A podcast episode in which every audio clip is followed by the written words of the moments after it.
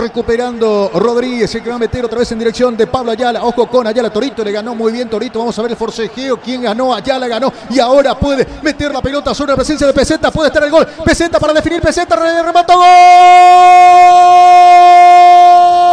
Del 12 Ceballos.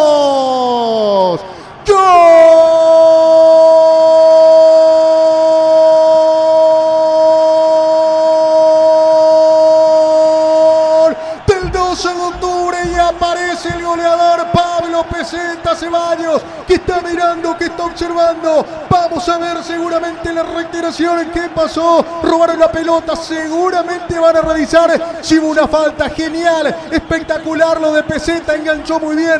Y después, eh, para mí, todo bien, a ver. Para mí ganó muy bien Ayala, pero después se va a revisar seguramente. Peseta enganchó y con la derecha el 12 de octubre el necesitado equipo de Mario Jara ya está ganando por un tanto contra cero la visita en el estadio Adrián Jara. Por ahora el 12 ya lo ganó 1 0.